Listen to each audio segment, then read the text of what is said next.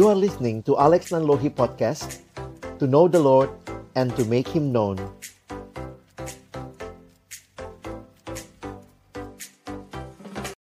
Kami datang dalam pengakuan sungguh engkaulah segala-galanya dalam hidup kami. Menyerahkan waktu ini di akhir dari seluruh rangkaian camp kami. Berkenanlah berbicara melalui firman-Mu kepada kami. Dalam nama Yesus yang sudah berfirman dan yang menggenapi firman-Nya. Kami berdoa. Amin. Silakan duduk.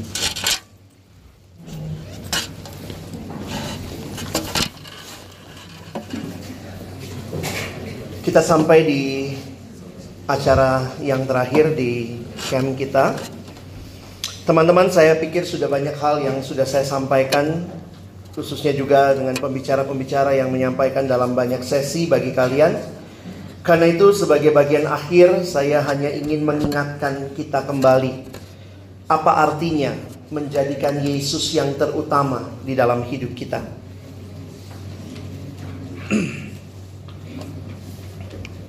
Gospel centered life.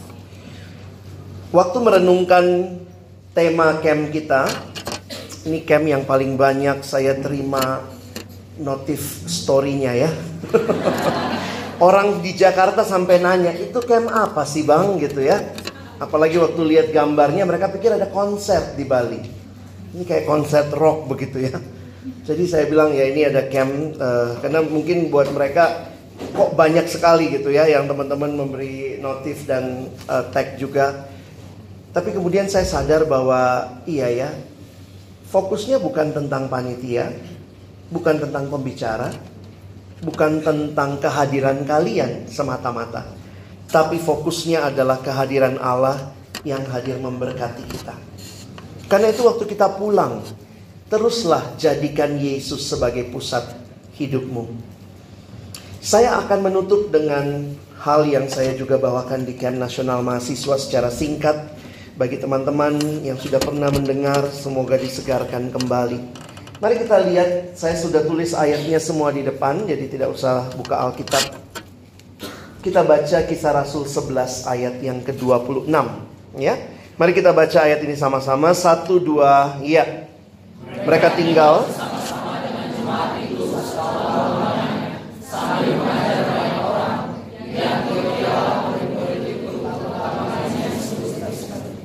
Di Antioquia lah murid-murid itu untuk pertama kalinya disebut Kristen. Kalau kalian perhatikan istilah Kristen pertama kali muncul di kisah Rasul pasal 11 ayat yang ke-26. Dan ini muncul dua kali lagi. Jadi di dalam Alkitab kita perjanjian baru secara khusus istilah Kristen hanya muncul tiga kali di dalam bahasa aslinya. Memang kalau kalian melihat Lembaga Alkitab Indonesia menerjemahkan juga beberapa kata Kristen sehingga kalau kalian searching ada kurang lebih enam kali muncul kata Kristen. Tapi aslinya cuma muncul tiga kali. Pertama di kisah Rasul 11, lalu di kisah Rasul 26. Ketika Paulus menjawab atau Paulus berbicara pada Raja Agripa dan kemudian dikatakan oleh Raja Agripa, hampir-hampir saja kau yakinkan aku menjadi orang Kristen. Paulus di dalam pengadilan pun menghadapi Agripa, dia bukan hanya bicara tapi dia memberitakan Injil. Bagi saya itu hebat banget ya. Sampai Raja Agripa ngomong gini, aduh hampir-hampir aja aku jadi Kristen. Kira-kira begitu ya Paulus menyampaikan. Dan nanti muncul sekali lagi di 1 Petrus 4 ayat 16. Kita baca ya. 1 2 ya. Tetapi jika ia menderita sebagai orang Kristen,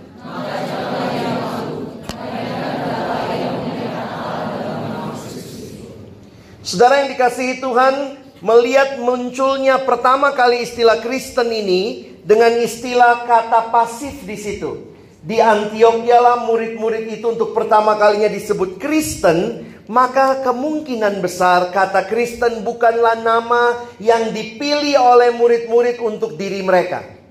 Tapi nampaknya ini julukan yang diberikan kepada orang-orang yang ikut Yesus.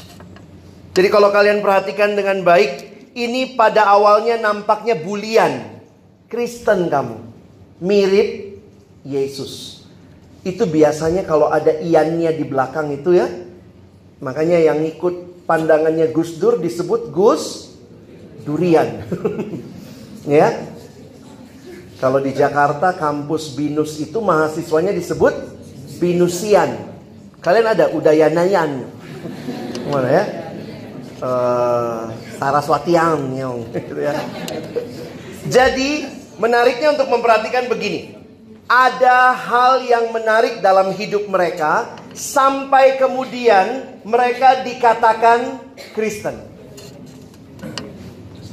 Apa yang disebutkan di sini? Bagi saya lebih menarik lagi bahwa ternyata ini bukan sekedar nama bukan nama Yesus yang disebut. Kenapa mereka nggak disebut Yesusian? Tetapi disebut Kristian, Kristen, Christ. Coba kalau kamu punya Alkitab, lihat di kamus belakang. Cari kata Kristus. Coba cari Kristus. Baru tahu lagi ada kamus ya. Oh, begitu ya. Parah banget. Coba lihat kata Kristus.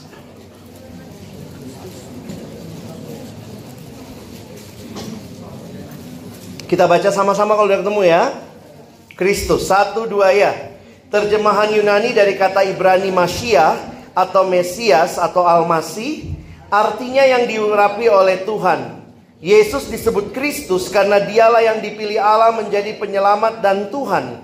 Akhirnya Kristus juga menjadi nama diri untuk Jadi sebenarnya Yesus Kristus itu Kristus adalah gelarnya. Yesus yang diurapi. Yesus Sang Kristus. Yesus Sang Tuhan. Jadi itu bukan nama, bukan marganya ya. Yesus marga Ahado, Kristus, bukan. Bukan marganya itu. Itu adalah sebutan gelarnya, tapi kemudian jadi nama. Bagi saya yang menarik begini. Apa artinya orang yang disebut Kristen? Waktu saya coba simpulkan, ketika hidup mereka menjadikan Yesus sebagai center of their life, Yesus sebagai pusat hidup mereka, maka mereka meninggikan tidak ada Tuhan yang lain, tidak ada berhala yang lain. Maka orang-orang di sekitarnya tidak punya sebutan lain selain menyebut mereka Kristen. Kelihatan jelas hidupnya meninggikan Yesus. Teman-teman kalian diutus hari ini kembali. Yang mengutus kalian bukan saya, bukan panitia.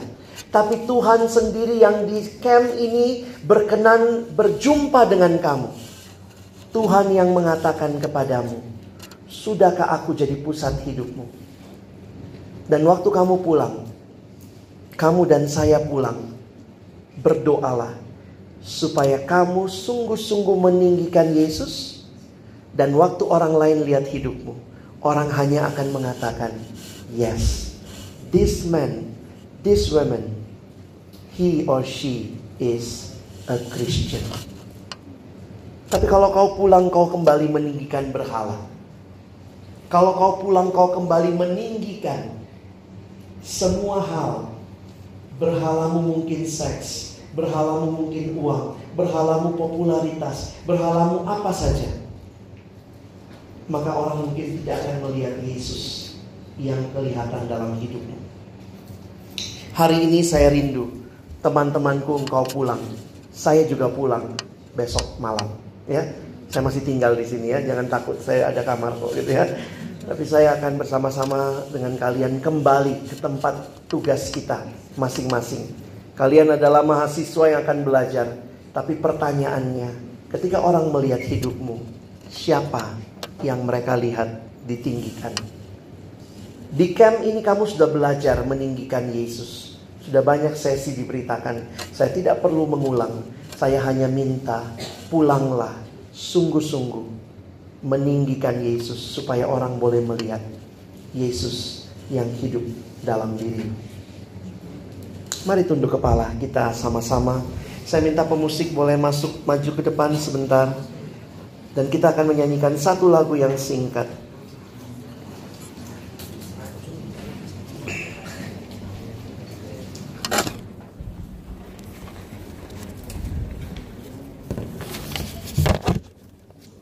Mari semua tunduk kepala berdoa di hadapan Tuhan. Dan biarlah musik ini menolong kita juga untuk berdoa di hadapan Dia. Mari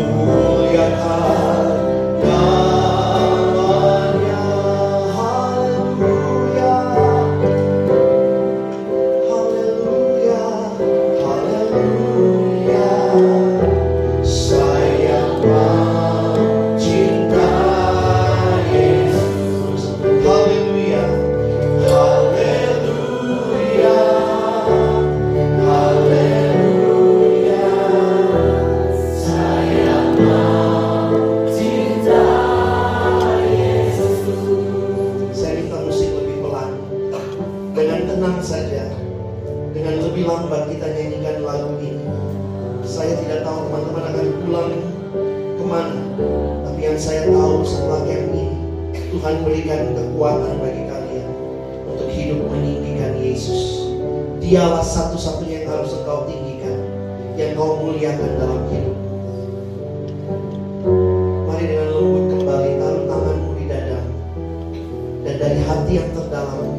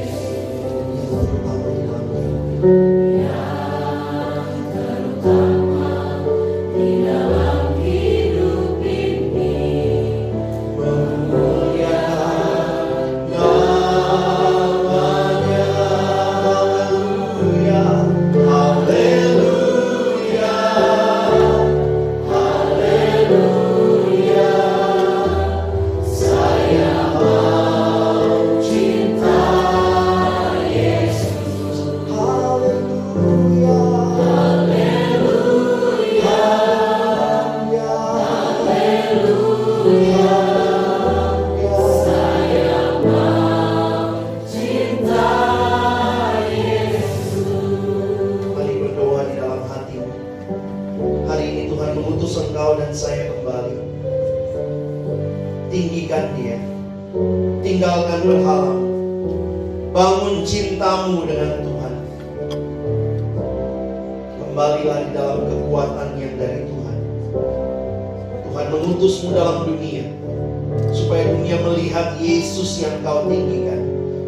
Bukan yang lain.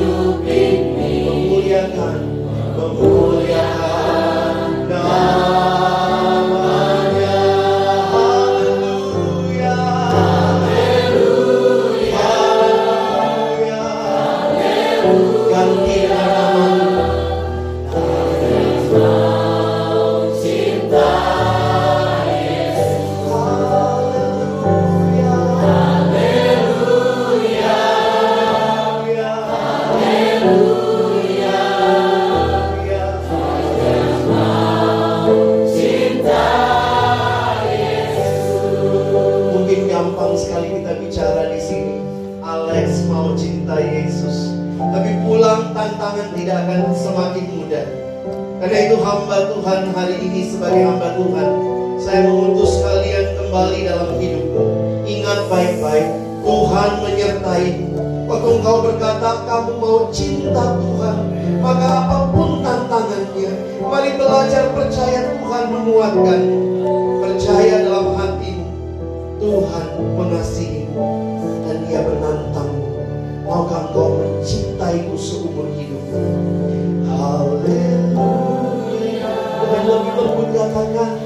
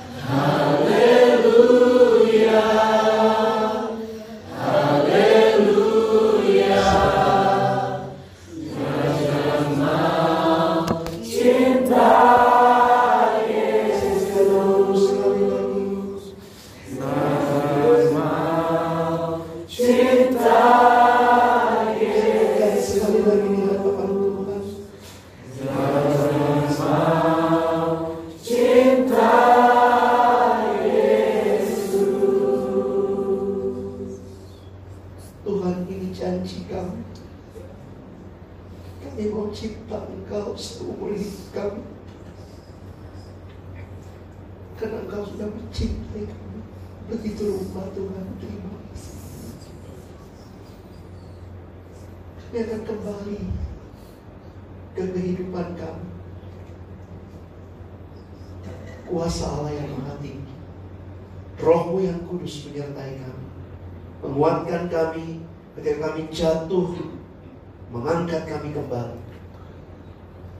Supaya biarlah lewat hidup kami, orang boleh melihat Kristus yang ditinggikan.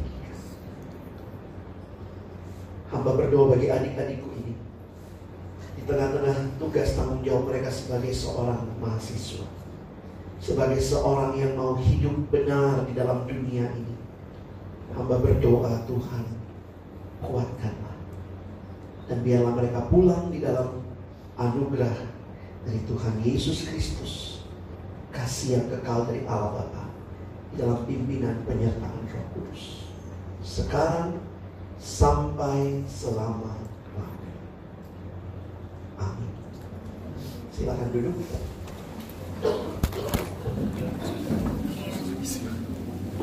Bang, bang, bang.